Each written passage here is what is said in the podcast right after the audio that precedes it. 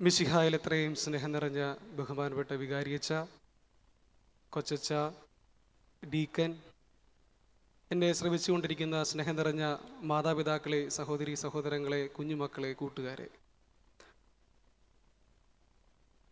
ഇന്ന് തിരുസഭാ മാതാവ് നമുക്ക് വിചിന്തനത്തിനായി തരുന്ന വചനഭാഗം വിശുദ്ധ ലൂക്ക എഴുതിയ സുവിശേഷം പന്ത്രണ്ടാം അധ്യായം ഇരുപത്തിരണ്ട് മുതൽ മുപ്പത്തിനാല് വരെയുള്ള വാക്യങ്ങളാണ് നാം ഇപ്പോൾ ശ്രവിച്ചത്. ഇന്ന് ലോകത്തിലൊരു പ്രത്യേകതയുണ്ട്. ഇന്ന് ഫാദേഴ്സ് ഡേ ആണ്. ഫാദേഴ്സ് ഡേ ഇന്നത്തെ തിരുവചന ഭാഗത്തിലേക്ക് കടന്നു നോക്കുമ്പോൾ ഒരു നല്ല പിതാവിന്റെ ധീരമതിയായൊരു പിതാവിന്റെ ഒരു നല്ല വചസ്സുകളാണ് ഞാനും നിങ്ങളും ഇന്ന് ശ്രമിച്ചത്. ഇന്നത്തെ പ്രത്യേക ദിവസം കരുതലോടെ കാത്തിരിക്കുന്ന കരുത്ത് പകരുന്ന നമ്മുടെ എല്ലാം അപ്പന്മാരെ പിതാക്കന്മാരെ നമുക്ക് ഓർത്ത് നന്ദി പറയാം. അവർക്ക് എല്ലാവിധ പ്രാർത്ഥനാശംസകളും നേരാം. ഇന്നത്തെ സുവിശേഷ ഭാഗത്ത് പ്രത്യേകമായി ഈശോനാഥൻ പറഞ്ഞു വയ്ക്കുന്നത് ദൈവ പരിപാലനയുടെ വലിയ കരുതലിനെ കുറിച്ചാണ് ഈശോനാഥൻ നമ്മളോട് ആവർത്തിച്ച് ആവർത്തിച്ച് ഭയപ്പെടേണ്ട എന്നൊക്കെ പറഞ്ഞ് നമ്മുടെ മുന്നിലേക്ക് വെച്ചു തരുന്നത്. ജോബിന്റെ പുസ്തകം പന്ത്രണ്ടാം അധ്യായം ഏഴ് മുതൽ ഒൻപത് വരെയുള്ള വാക്യങ്ങളിൽ നാം ഇങ്ങനെ കാണുന്നുണ്ട്. വന്യമൃഗങ്ങളോട് ചോദിക്കുവിൻ അവ നിങ്ങളെ പഠിപ്പിക്കും. ആകാശത്തിലെ പറവകളോട് ചോദിക്കുവിൻ അവ നിങ്ങൾക്ക് പറഞ്ഞു തരും.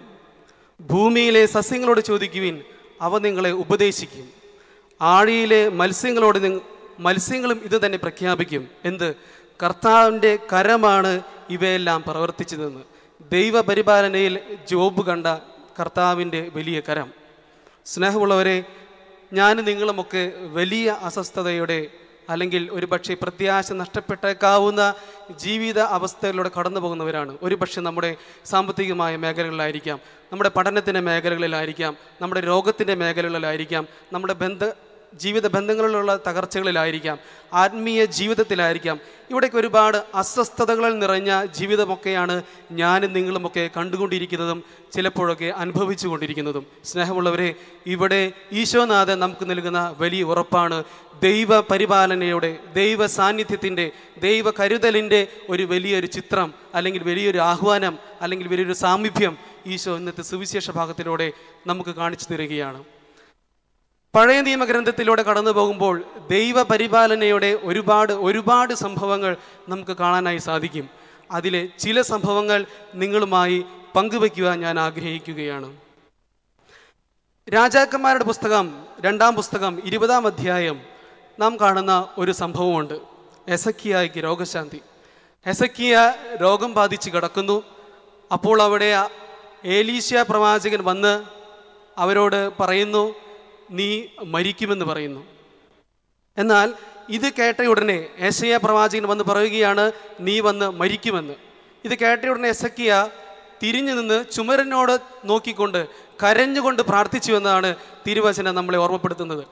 കരഞ്ഞുകൊണ്ട് പ്രാർത്ഥിച്ച എസക്കിയായിക്ക് ദൈവം ആ കണ്ണുനീര് കണ്ടുകൊണ്ട് ആ രോഗാവസ്ഥയിൽ നിന്ന് മരണത്തിൽ നിന്ന് മാറ്റം സംഭവിക്കുന്ന ഒരു സംഭവം. അസ്വസ്ഥതകളിൽ വേദനിക്കുന്ന സംഭവങ്ങളിൽ ആകുലതയുടെ നിമിഷങ്ങളിൽ സ്വസ്ഥത നൽകുന്ന സമാധാനം നൽകുന്ന ദൈവത്തിന്റെ ഒരു ചിത്രം. രണ്ടാമതായി നാം കാണാൻ പോകുന്നത് സാമൂഹലിന്റെ ഒന്നാം പുസ്തകത്തിലെ നാം ഒന്നാമത്തെ അധ്യായത്തിൽ തന്നെ കാണുന്ന ഒരു കഥാപാത്രമാണ് ഹന്ന എന്ന് പറയുന്നത്.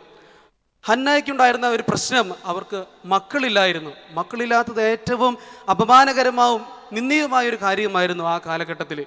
അങ്ങനെ ഇരിക്കെ ഹന്ന ദൈവത്തിന്റെ സാന്നിധ്യത്തിൽ ചെന്ന് നിന്നുകൊണ്ട് കരഞ്ഞു പ്രാർത്ഥിക്കുകയാണ്. ഇത് കണ്ട ഏലി പ്രവാചകൻ കാണുന്നത് ഇങ്ങനെയാണ്. അന്ന പ്രാർത്ഥിക്കുമ്പോൾ അധരങ്ങൾ അനങ്ങുന്നുണ്ട് എന്നാൽ ശബ്ദമില്ല.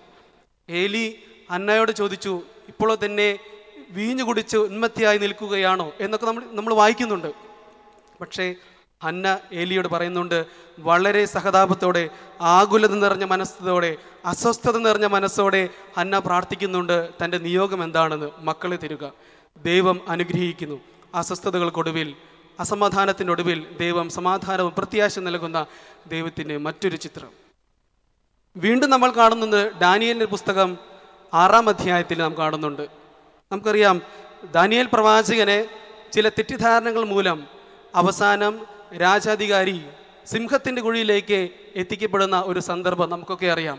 എന്നാൽ തെറ്റിദ്ധരിക്കപ്പെട്ട രാജാവ് നിയമങ്ങൾ എടുക്കുമ്പോഴും സിംഹത്തിന്റെ കുഴിയിലേക്ക് തന്നെ വലിച്ചഴയ്ക്കുമ്പോഴും ദൈവത്തിനു മുമ്പിൽ നീതിമാനായിരുന്ന ദാനിയേലിനെ ദൈവം അനുഗ്രഹിക്കുന്നു. അവിടുന്ന് തന്റെ ദൂതരെ അയച്ച് സിംഹത്തിന്റെ വായ് അടയ്ക്കുന്നു. സ്നേഹമുള്ളവരെ തെറ്റിദ്ധാരണകൾക്കിടയിൽ അസ്വസ്ഥതകൾക്കിടയിലെല്ലാം ദൈവം പ്രവർത്തിക്കുന്ന സംഭവങ്ങളാണ് ഞാനും നിങ്ങളിപ്പോൾ കണ്ടത്. നമുക്ക് ഈശോയോട് പ്രാർത്ഥിക്കാവുന്ന ഒരേ കാര്യമേ ഉള്ളൂ. ഞങ്ങളുടെ ജീവിതമാകുന്ന ഈ വഴിത്താരയിൽ നിങ്ങൾക്ക് അസ്വസ്ഥതകൾ ഉണ്ടാകാം ഞങ്ങൾക്ക് നിരാശകൾ ഉണ്ടാകാം എന്നിരുന്നാലും എനിക്ക് നിങ്ങൾക്കും ഉറപ്പുണ്ട്.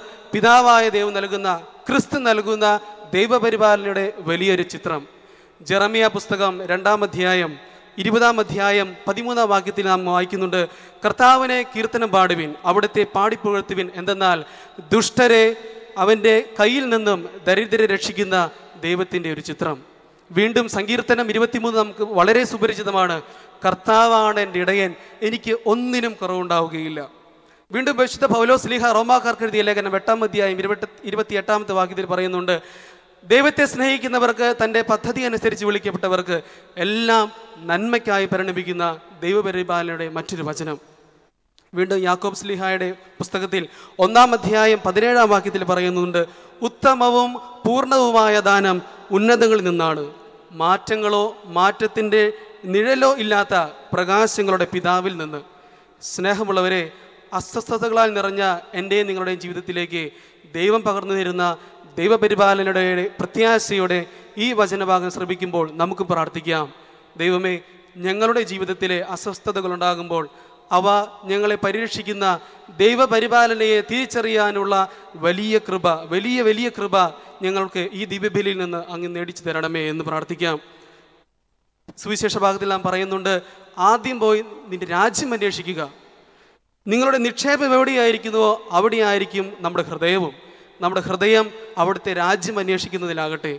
ദൈവസ്നേഹത്തിന്റെ സമാധാനത്തിന്റെ സന്തോഷത്തിന്റെ ദൈവരാജ്യത്തിന്റെ ഐക്യത്തിന്റെ ആ ഒരു വലിയ രാജ്യം നമുക്ക് നേടാൻ ആ ഒരു വിശ്വാസവും പ്രത്യാശയും നമ്മുടെ ജീവിതത്തിലുണ്ടാകട്ടെ. യശയ പ്രവാചകൻ ഇരുപത്തിയാറാം അധ്യായം നാലാം വാക്യത്തിൽ വീണ്ടും നമ്മെ പ്രാർത്ഥിപ്പിക്കാൻ ഓർമ്മിപ്പിക്കുന്നു. കർത്താവിൽ എന്നേക്കും ആശ്രയിക്കുവിൻ. ദൈവമാണ് ശാശ്വതമായ അഭയശീല. നമ്മുടെ നമുക്ക് നമ്മുടെ കുടുംബങ്ങളെ ചേർത്ത് വെച്ച് പ്രാർത്ഥിക്കാം. നമ്മുടെ ബന്ധങ്ങളെ ചേർത്ത് വെച്ച് പ്രാർത്ഥിക്കാം. നമ്മുടെ ആത്മീയ ജീവിതങ്ങളെ ചേർത്ത് വെച്ച് പ്രാർത്ഥിക്കാം. സ്നേഹപിതാവായ ദൈവമേ അങ്ങ് ആണ് ഞങ്ങളുടെ ആശ്രയം. അങ്ങാണ് ഞങ്ങളുടെ അഭയശീല. ഈ ഒരു വലിയ പ്രത്യാശയോടെ സ്നേഹത്തിൽ സന്തോഷത്തിലായിരിക്കുവാനും വലിയ വിശ്വാസത്തോടെ പ്രത്യാശയോടെ ദൈവത്തിനു മുമ്പിലായിരിക്കുവാനും പ്രാർത്ഥിക്കുവാനുമുള്ള വലിയ കൃപയ്ക്ക് വേണ്ടി നമുക്ക് പ്രാർത്ഥിക്കാം. അതിനായി ദൈവം നമ്മെ എല്ലാവരെയും സമൃദ്ധമായി അനുഗ്രഹിക്കട്ടെ. പിതാവിന്റെയും പുത്രന്റെയും പരിശുദ്ധാത്മാവിന്റെയും നാമത്തിൽ ആമേൻ.